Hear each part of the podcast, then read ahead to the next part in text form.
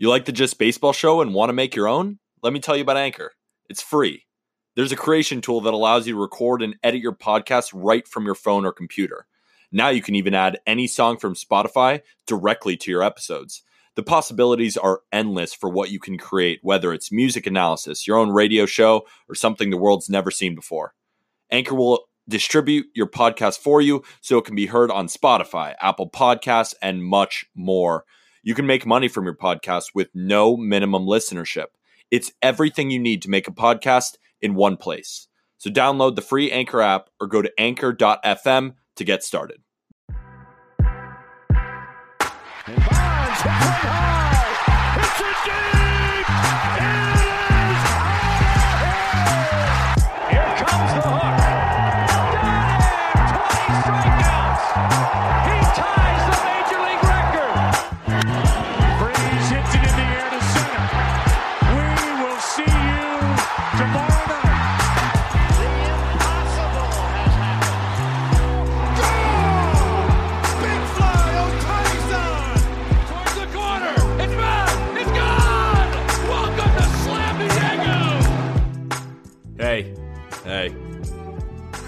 Happy uh, Thursday.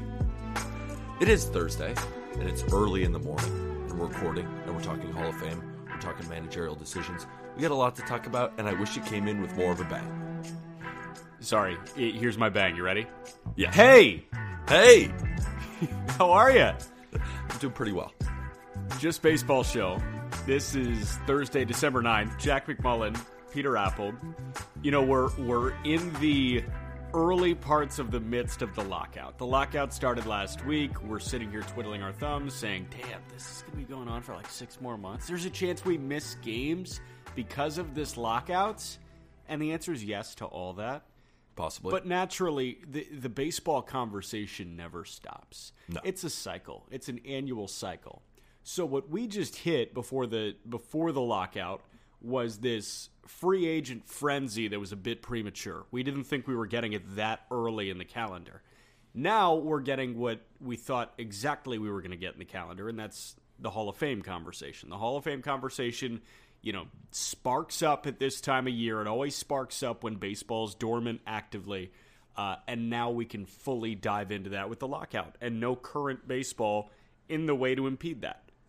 And this is why I'm kind of excited to go over all of these specific players because each of us are going to run through two people on the ballot. Um, I personally, I don't know if you have, I don't see a lot of coverage of these individual players much. I see a lot of the conversations centered around the steroid issue in the Hall of Fame voting, but nobody's really going over all of these individual players. So that's why when I was doing a deep dive and you were doing a deep dive, you probably found some things that surprised you and that just haven't really been talked about. So we're here to do that.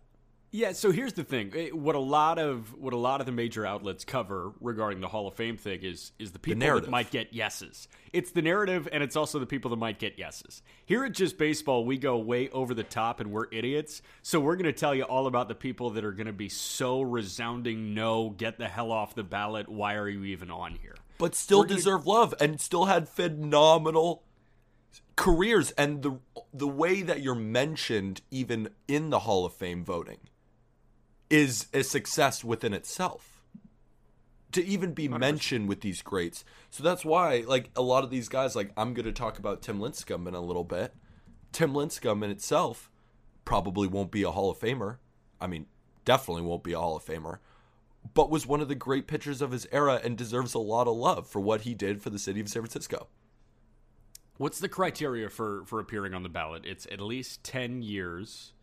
Um, I don't know the exact criteria, but what we do know is like there are no slouches on the Hall of Fame ballot, and we're starting with the first years. We're going to kind of work our way up to the big Kahunas, the Bonds, the Clemens, the Schillings, uh, but we're going to start at the ground floor and kind of walk you through who should be getting in, who should not be getting in, who has a chance a little bit later on in their career, who has no chance, and it's a one and done type thing. This is going to be a good conversation, but before we get to the Hall of Fame conversation, uh, I do love talking about the active baseball stuff. Yeah. Apparently, Steve Cohen just paid Max Scherzer to be an advisor to the team because Max has openly said that he wants Buck Showalter as the next manager in the Mets. It's funny when I was looking back at Buck Showalter's career, you'd think that he would have a winning percentage below 500, right? The fact that he's been with the Orioles, the Diamondbacks. I know he managed the Yankees as well, but he hasn't had a ton of success in every single season. He hasn't been a 86, 87 win manager consistently. You know, he's had his ups and his downs. But historically, he is over 500 winning percentage. Like, even through the toughest years, he could still show you how to win. And a, a guy like Max Scherzer respects that more than most. So it makes a lot of sense, but it doesn't make Buck Showalter makes a lot of sense with the New York Mets. He really does. He does. Um, you know, Buck Showalter is is one of those stand up guys in baseball, and you and I both know it well. Uh, there are a lot of not stand up guys in Absolutely. baseball. There are a lot of sleazeballs, and Buck Showalter, by nearly every account, is not a sleazeball. This is a guy that um, appreciates the old school, can adapt to the new school, maybe even more so than Tony La Russa. You know, Tony got a a really bad rap before he took over in this 2021 season because he couldn't adopt to the new school. And he didn't. But his players at the end liked him. The players overcame Tony. With Buck Showalter, if he were to step right back into this managerial role, it would look a lot like Joe Girardi, I think, in regards to appreciating home runs, RBIs, batting average, hits, doubles, uh, but also taking into account splits. Buck Showalter was really good with the situational reliever. Buck Showalter thinks about baseball in a way that not many managers can think about it. He's got this acuity with this sport that I'm not going to say is unmatched because there are people that think in a similar way to Buck Showalter, but is matched by few. I agree. And I think another guy who seems like they sort of think alike, you mentioned Tony La Russa, Mike Shildt is another guy that I feel like they're all cut from the same cloth. And I wonder if Yeah. the Mets would possibly be interested in someone like a Mike Shildt because I feel like I don't know if Buck Showalter has something to prove, while I feel like Mike Shildt might have something to prove. Okay, so you know what I will say to that? Um, Mike Shildt obviously didn't get along with John Mozeliak, and and that's Yeah. why the relationship ended. So how are you going to deal with Steve Cohen? You know what I mean? I Like John guess- Mozeliak, at least. But was John baseball. But is John Mozeliak like this is the game script? This is what we're going to do versus a Steve Cohen who says I need someone like you to write the game script. I'm not sure if Steve Cohen is actually saying that, but that's what it seems like. So I feel that I don't know if they're similar in that way, but I understand what you're saying to the fact that he has been working well with ownership and, and the Yeah. front office. Yeah, and I'm not saying that Steve Cohen thinks he's a baseball mind. I'm saying, you know, Steve Cohen in New York is a guy that'll walk into the manager's office and say, "Hey, why the hell aren't we winning?" like that would piss me off. And obviously, you know, Mike Shildt was pissed off by somebody who really knows baseball. John Mozeliak knows his shit, but he he might have overstepped some boundaries that I believe general managers shouldn't overstep. Uh, but fair. such is the case in 2021. You know, we've talked about it. Um, Yeah. I, I remember during the NLCS hearing Boog Sciambi do a sit down with Andrew Friedman with the Dodgers, and, and it really just sounded like Friedman was the one uh, conversating with Scherzer and Buehler about Scherzer's arm. It wasn't Dave Roberts. But, like, that is the dynamic, and that's where the lines have been blurred between executive and manager. Um, I don't I don't think the lines would be blurred between owner and manager in New York, but I think that would be a bitch of an owner to work for. I don't know. Ah, is it bad that I'm kind of coming around to Steve Cohen? Yeah. yes. I don't know. I I'm just fired up when someone like that with big money walks into baseball and is like, "You know what? I'm actually going to spend. I'm actually going to try." And Yeah. I have to respect that as a fan of the game that the owner genuinely cares about the Mets. I think Yeah. that's clear. Can he be a bit, you know, strange, especially on Twitter? a bit. A bit. But I mean, we've dealt with some oddballs in baseball. Like this isn't new. We've This come across we've come across people like this. I am, and it depends on the Mets too, because the Mets, with all this talent, I think if you ask a Mets fan, the only thing keeping them from being a perennial playoff team is themselves. yeah. The Mets will be the Mets, but I'm confident in this year's roster.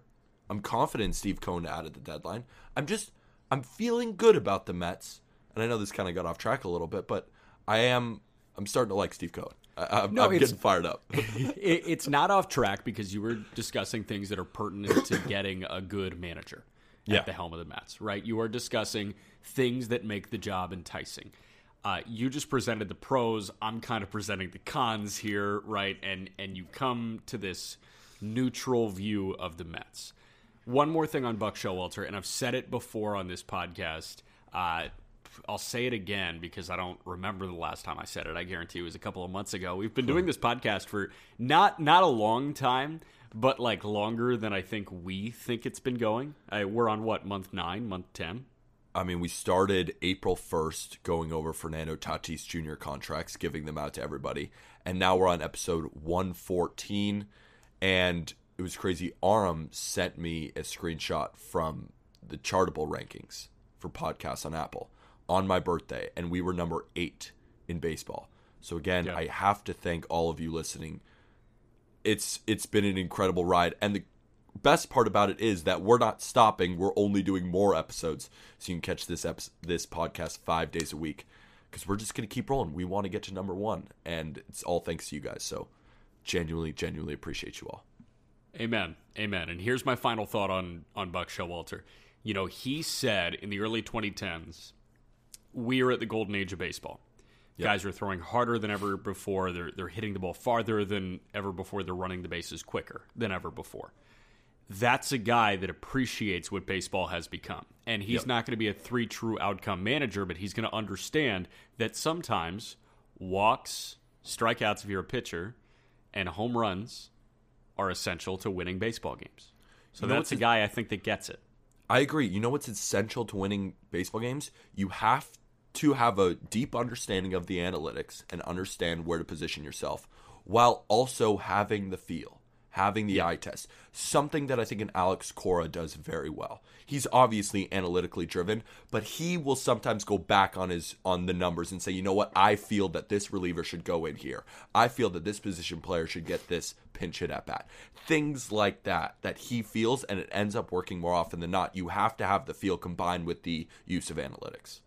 Bob Melvin, another example. Another perfect example. Bob Melvin is one of the best managers in baseball. So here's the criteria for appearing on the Hall of Fame ballot. Candidates, this is directly from uh, the Baseball Writers Association. Candidates to be eligible must meet the following requirements. One, a player must have been active as a player in major leagues at some point during a period beginning 20 years before and ending five years prior to election. Player must have played in each of 10 major league championship seasons, some part of which must have been within the period described above. Players shall have ceased to be an active player in the major leagues at least five calendar years preceding the election, but may be otherwise connected with baseball. So, the minimum criteria is 10 MLB seasons. 10 MLB seasons is sneaky hard to get to. Yeah. There's not a lot of guys that have done that, and of course, there's you know a vetting process after that. Um, but I mean, you've got guys that that will never sniff the hall, but they appear on the ballot, and you say, "Wow, I remember them. They were a really, really good player." And that's what we're looking at right now at the Hall of Fame ballot. The average service time in baseball, last time I checked, was around three and a half years. Um, I what's crazy? I think you come up the first. You play one MLB game, and you have health care for life. That doesn't really matter Yep. for the Hall of Fame, but it's just it's that hard to stick in Major League Baseball, and then to last ten years in itself is an incredible accomplishment. And then that's why I got to say, to even be mentioned on the Hall of Fame ballot is such an accomplishment. We could break into number one if you want to go. I could go first. What do you think? We could, yeah. So we're attacking two each at a time. So right now, you're going to hear the case to be made and kind of our verdict on whether they should get in or not on four guys on the Hall of Fame ballot right now. All four of these guys are first ballot guys. I've got AJ Pierzynski and Prince Fielder. You've got Alex Rodriguez and Tim Lincecum. We got to save A Rod for last, so I'll start. All right. And then you do Tim next. I'm going to start with AJ Pierzynski. AJ Pierzynski had a 19 year major league career that took him to seven different homes. He was a White Sox for eight. He was a twin to open his career for six. He was an Atlanta Brave for two years. He had cups of coffee with Texas, San Francisco, St. Louis, and Boston. AJ was a career 280 hitter with a 739 OPS, which correlates to an OPS plus a 94, so ever so slightly below average.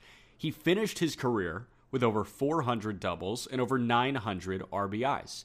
Across his 19 seasons, he won a Silver Slugger once and was named an All Star twice. 19 years is a really long time. Let's kind of make this, you know, eh, let's look at him compared to a lot of other catchers, right? The average career war of a Hall of Famer sits anywhere from 50 to 70 wins above replacement. Yep. Catchers, as we know, are at a premium. Catchers who at least or ha- catchers who have at least 48 career war, so two below the lower echelon of the Hall of Fame average, at least 48 career war, are 11 for 12 in terms of getting into the Hall.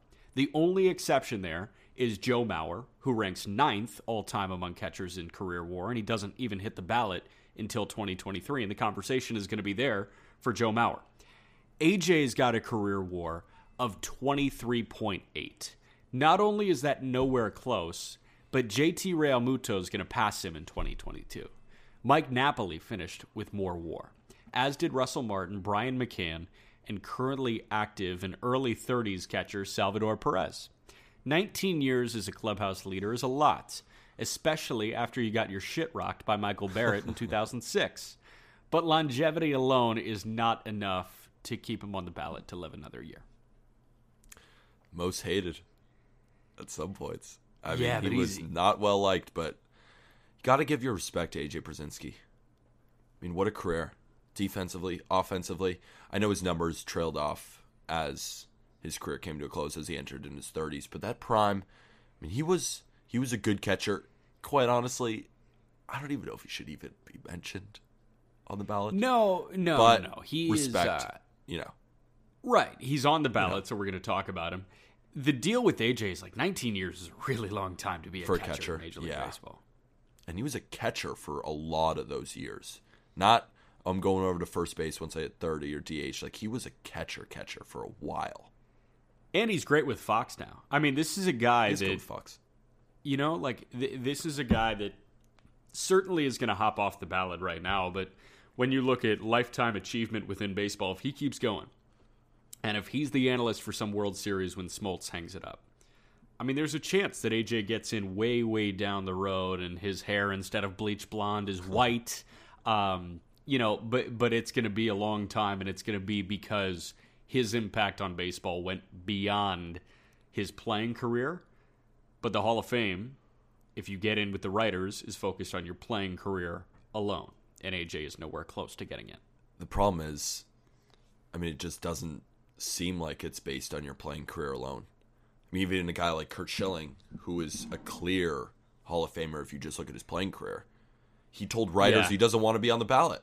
Do you think writers are like, well, if you don't want to be on the ballot, if you if you're calling us out directly, maybe we don't want to vote you in. Remember, everyone, everybody's human, and they understand that each one of these guys and a lot of players on the Hall of Fame have a crazy history. I mean, there are a lot of guys. So I feel like narrative pushes a lot of this, and We the fact that AJ Pierzynski is not well liked, you know, among players in general. Not only is the WAR not there, the OPS is low, so he probably won't make it. But respect. That's all. You know, I respect it. I respect it. Listen, we told you baseball's full of sleazeballs. Um, Yeah. and you're right. I, I, I should have reworded that. How about this? Baseball. It, no, but get voted it's like in, what you should be. Yeah, you but if you get voted in, if you get voted in by the writers, um, it is predominantly about your playing career. There are other factors that that play point. into that. That's a good point. Because if Rick into if, Timmy. God, I love Timmy. Me too. So, next up on the Hall of Fame ballot is Tim Lincecum. There are few athletes in sports that truly make you stop what you're doing, put down the remote, and simply enjoy peak performance. Tim Lincecum, aka the Freak, was the most electrifying baseball player from 2008 to 2011 before nagging injuries ultimately shortened what might be a Hall of Fame career? Probably not, to just 10 seasons. But how can a player be nominated for a ballot when in six of those seasons he had an ERA over four? But that was how good Tim Lincecum was for that four season stretch. Standing at a generous 5'11, 170 pounds, Tim Lincecum defied the odds and was at one point the best pitcher in baseball. In that stretch, he won two Cy Youngs, which only 11 pitchers have ever won consecutively. He went to four All Star games, led the league in strikeouts three times, and threw two no hitters. From 2007 to 2011, Lincecum compiled 25.6 WAR. The average Hall of Fame accumulates 50 to 70 WAR, like you said, so that means he made it halfway in just five seasons.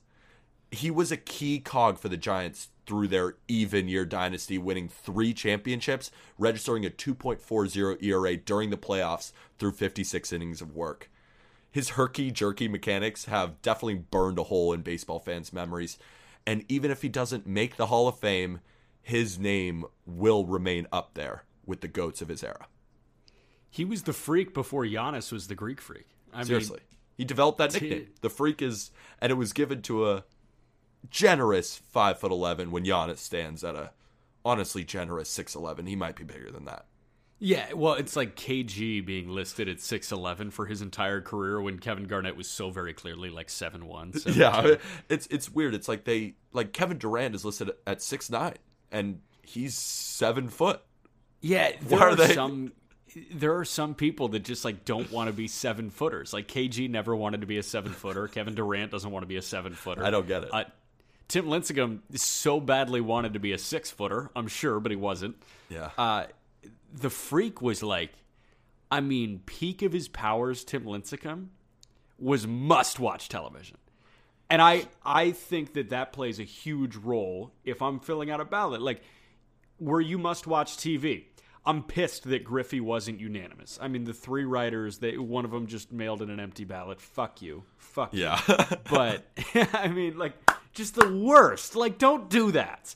Uh, if you're, What's the if point? you're Give it to us. Mail in, Give it to give us. it to us. We'll vote God. for Ted, I promise. We'll vote all Ted. You're right. Um, but like with Tim Lincecum, it, it was way too short a window. But he was the most must-watch pitcher in baseball at the time, and I think that's when Kershaw really took off. That's when Verlander was going nuts. Yeah. But Tim Lincecum, above all else, every fifth day, I'm watching a Giants game. His mechanics have like I, I think they really have just burned a hole in baseball fans' memories. You would think that Tim Lincecum had a 20 year career and compiled, you know, 300 wins, a ton of strikeouts, and was easily a Hall of Famer. But when you look back on it, his career just kind of fell off a cliff after that stretch. And it had to do a lot, and this is what I think personally. It has to do a lot about with his athleticism because his mechanics, you have to be such a crazy athlete to be able to complete what he did. That's why they called him the freak. So when that athleticism tails off, so does the performance and in such a steep way because you have to combine so much to even be able to pitch like that and when you have a nagging injury here or there that immediately ruins those mechanics ruins the deception you drop in fastball velo i mean he's throwing 97 at some points when you say that, when you walk me through that, how how you need to be so finely tuned to execute time after time, what hitter am I thinking of? What active hitter am I thinking of? That's going through the same exact thing. finely tuned hitter NL Central. nl central We've Oh. talked about it. Christian Yelich.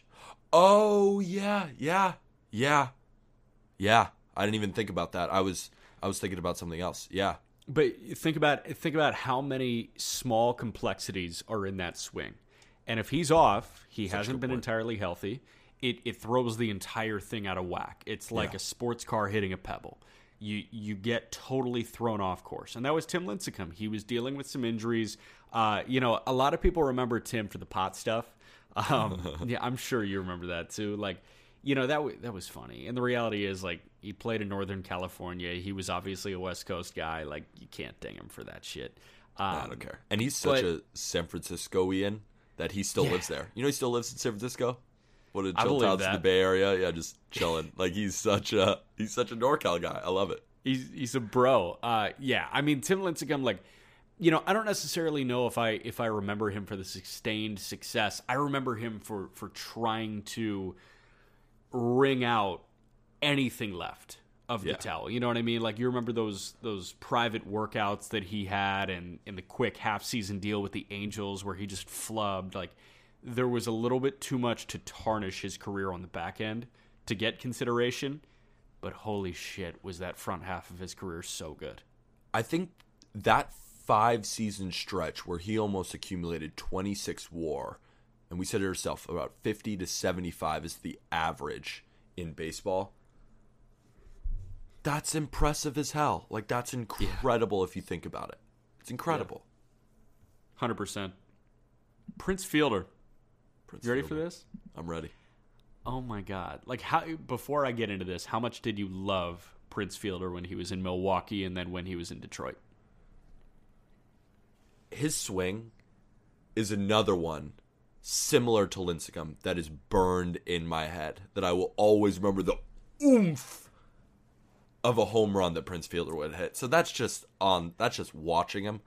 Tell me about him. Just tell me. Yeah, well, his inside the park home run is forever etched into my mind too. Yeah. I mean, seeing that body chug around the base paths. He was athletic. He was athletic. really was athletic.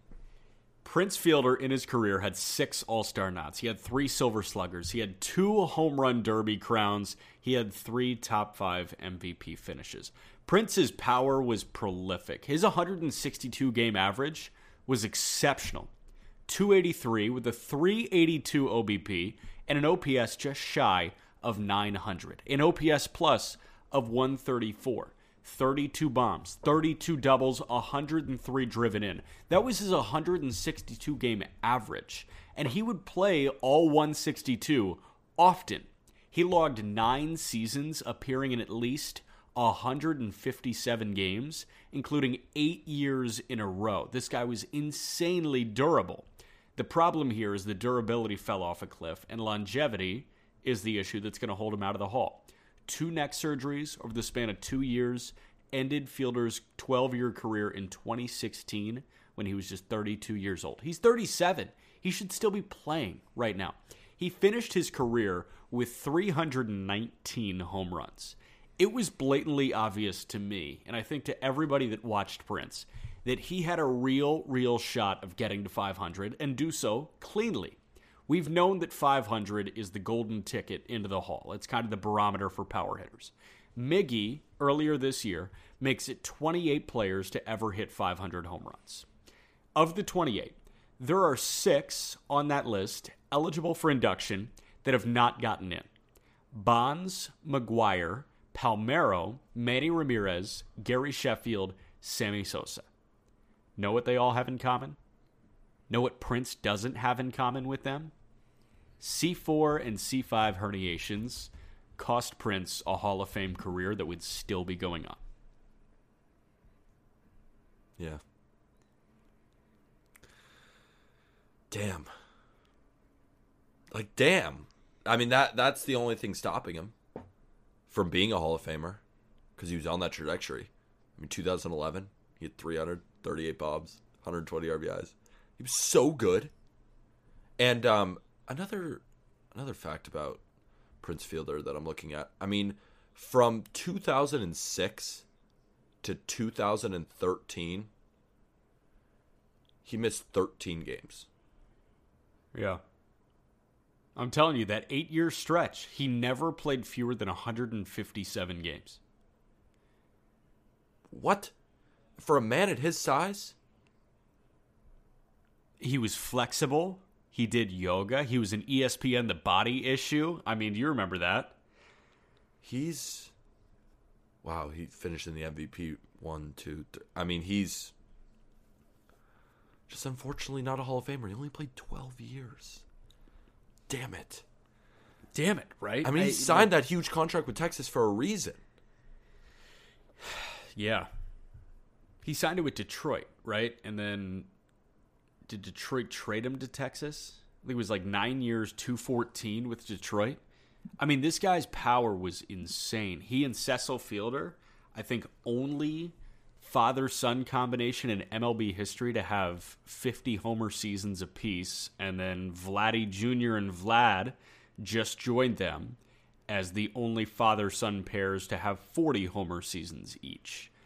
Like, the Fielders and the Guerreros are the two best power hitting duos ever. ever. Do you think? And I, I feel like this is kind of an easy question. Do you think he would have hit 500 home runs if he played I do. maybe 15, 20 seasons? Yeah, I think, barring injury, this man is a Hall of Famer. He might even be a first ballot Hall of Famer if he continued on this stretch. But it's also it's easier said than done to say that. But if we're projecting, like watching Prince Fielder hit every day, it was one of the greatest power hitters of our generation. Yeah.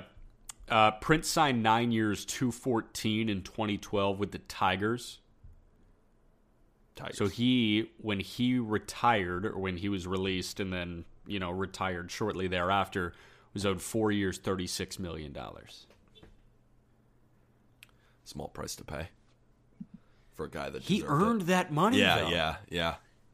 That's what I was saying. I was like a small price to pay for something that he earned because he was that good. Yeah. Damn. Do you think he's going to make the Hall of Fame? No. yeah, unfortunately not. But respect. Respect. The next player on the list is sure to be controversial. Alex Rodriguez might have the most complicated history of a superstar we've seen in our sport. He signed the largest contract in sports at the time twice.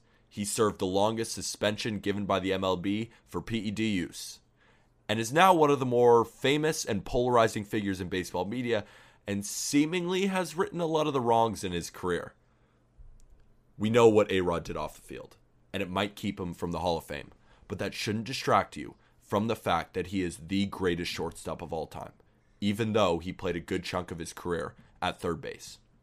Through 22 seasons, he was a three time MVP, a 14 time All Star, a two time Gold Glove Award winner, the 29th member of the 3000 Hit Club, and a World Series champion in 2009. He's far and away the best player to ever play the position. Let's compare him to two all time greats.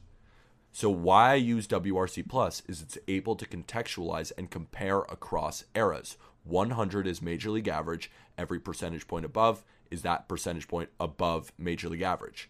A Rod had a career 141 WRC Plus and compiled 113.7 F WAR. Cal Ripken Jr., career WRC Plus of 112 and compiled 92.5 F WAR. Derek Jeter, his teammate, career WRC plus of 119 and only compiled 73 F WAR. And you're telling me, all right, let's compare him to a third baseman. How about the best of all time and Mike Schmidt with the Phillies?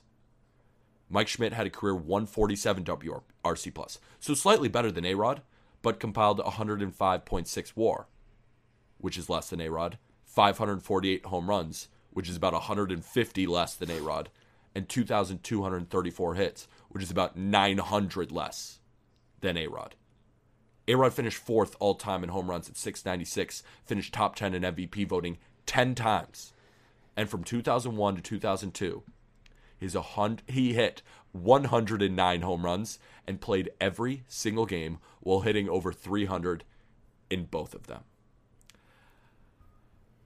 There's a lot more to go into over his career off the field, and I want to talk about the steroid use because he admitted that that stretch from 2001, 2002, 2003 with the Rangers when he signed that big deal, 10 years, 252 million, that that's when he started steroids.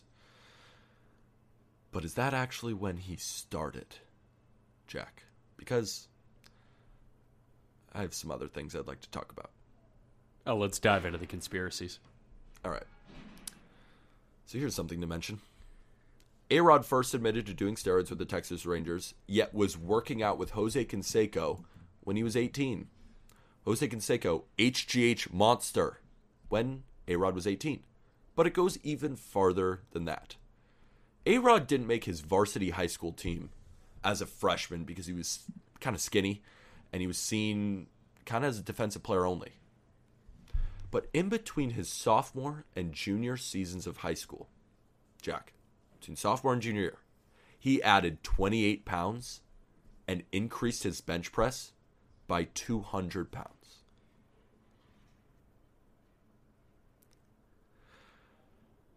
Has he been doing steroids his entire career?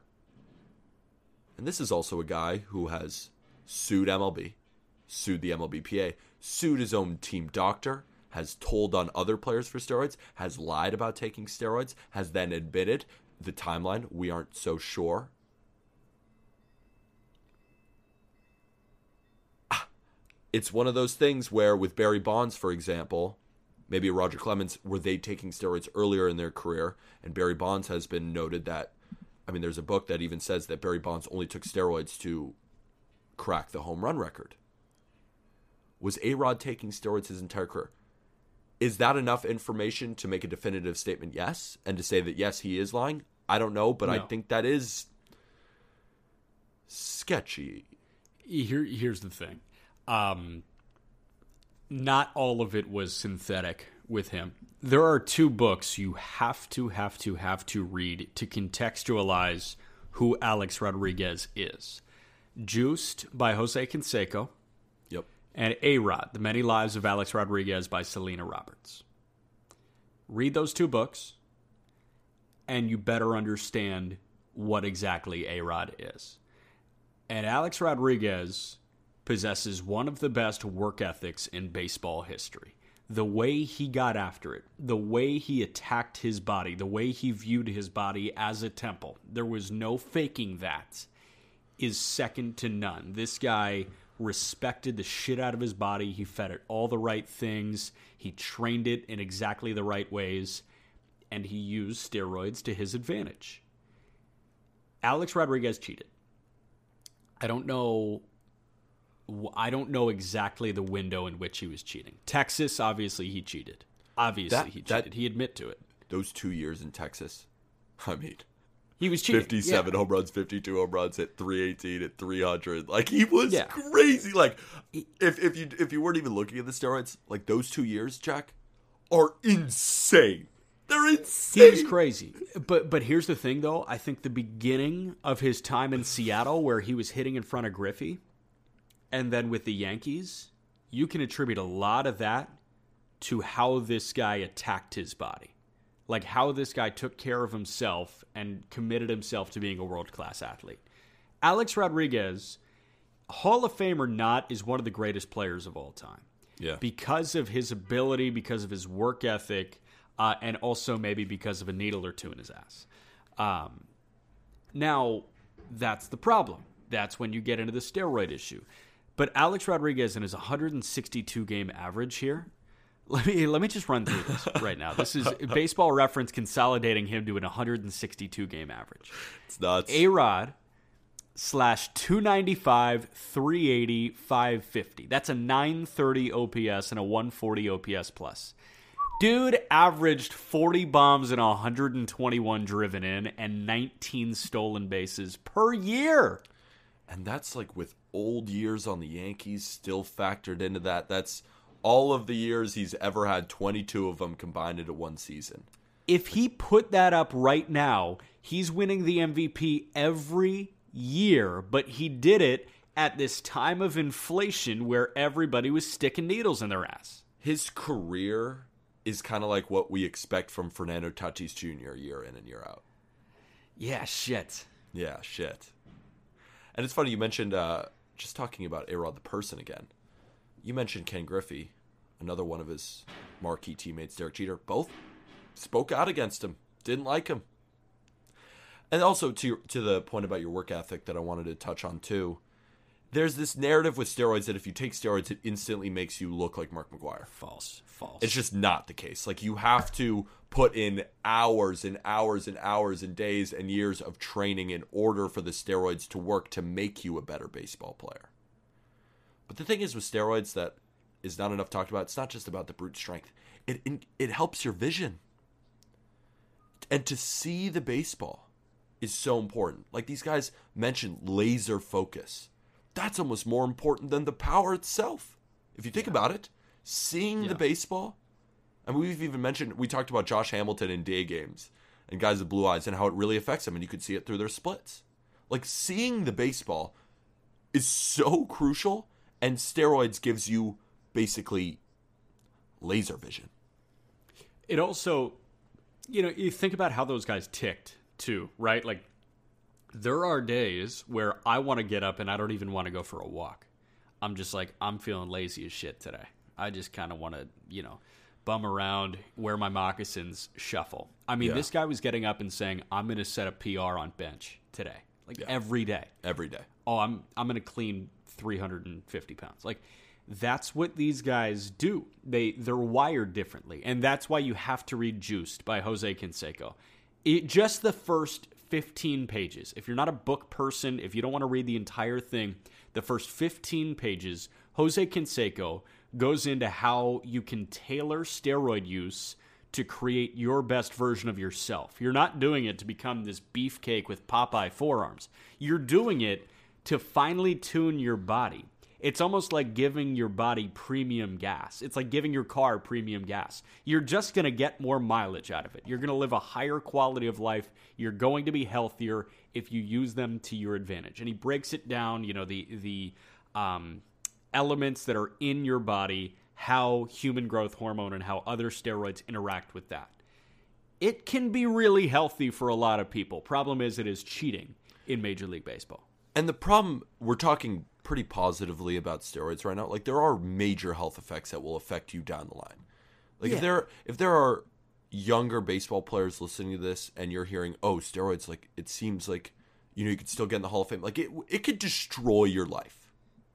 Both mentally and physically. And it destroyed A-Rod's life like off the field, and then you consider the greats of our time, the Barry Bonds, the Roger Clemens, the rage that ensued, the off the field stuff. I mean, Roger Clemens threw a bat back at Mike Piazza because he was so juiced up.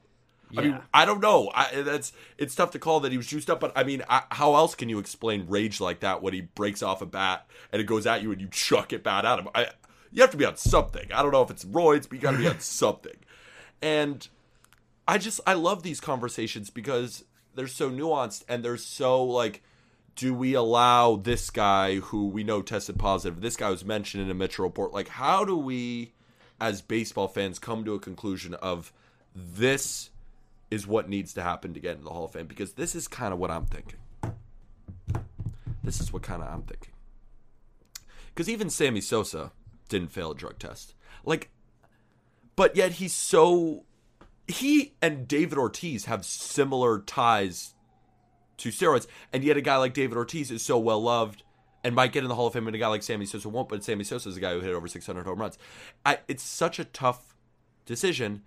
So, because everything is so muddled, because, and it's been said before that guys who are already in the Hall of Fame were doing steroids that we just didn't know about. I'm kind of like, you know what? If you meet the criteria, let them all in. Even McGwire, hard. even if like you get to that threshold, you're in. Because I, don't know how to decipher either that or none of them, and I'm actually totally okay with either. But I, I and I've said it before that maybe you could get Barry Bonds in, Roger Clemens, A Rod, but not the other guys, Manny Ramirez. I'm like, you know what? All or let them all in or all none of them in. Like, let's decide. Because I don't like this middle ground. Yeah, it's I don't know. What do you think? I can't take I I can't take this definitive stance now. I gotta do it at the end. I'm taking I it gotta now. do it. That's fine. I I'm saving my bullets for the end. Because Because we're also going to fill out the ballot at the end. Yeah. One, one quick story on uh on the long term health effects of steroids before we wrap. Um, my dad relays this story to me all the time because it was it was a little bit younger than than what I could remember. I think I was like five or six years old. Uh, we were at spring training one year in Arizona, and Bonds was you know playing spring training and people were chanting Balco at him, Balco, Balco, which was you know the company, and and they were also saying Barry, did you take your meds this morning?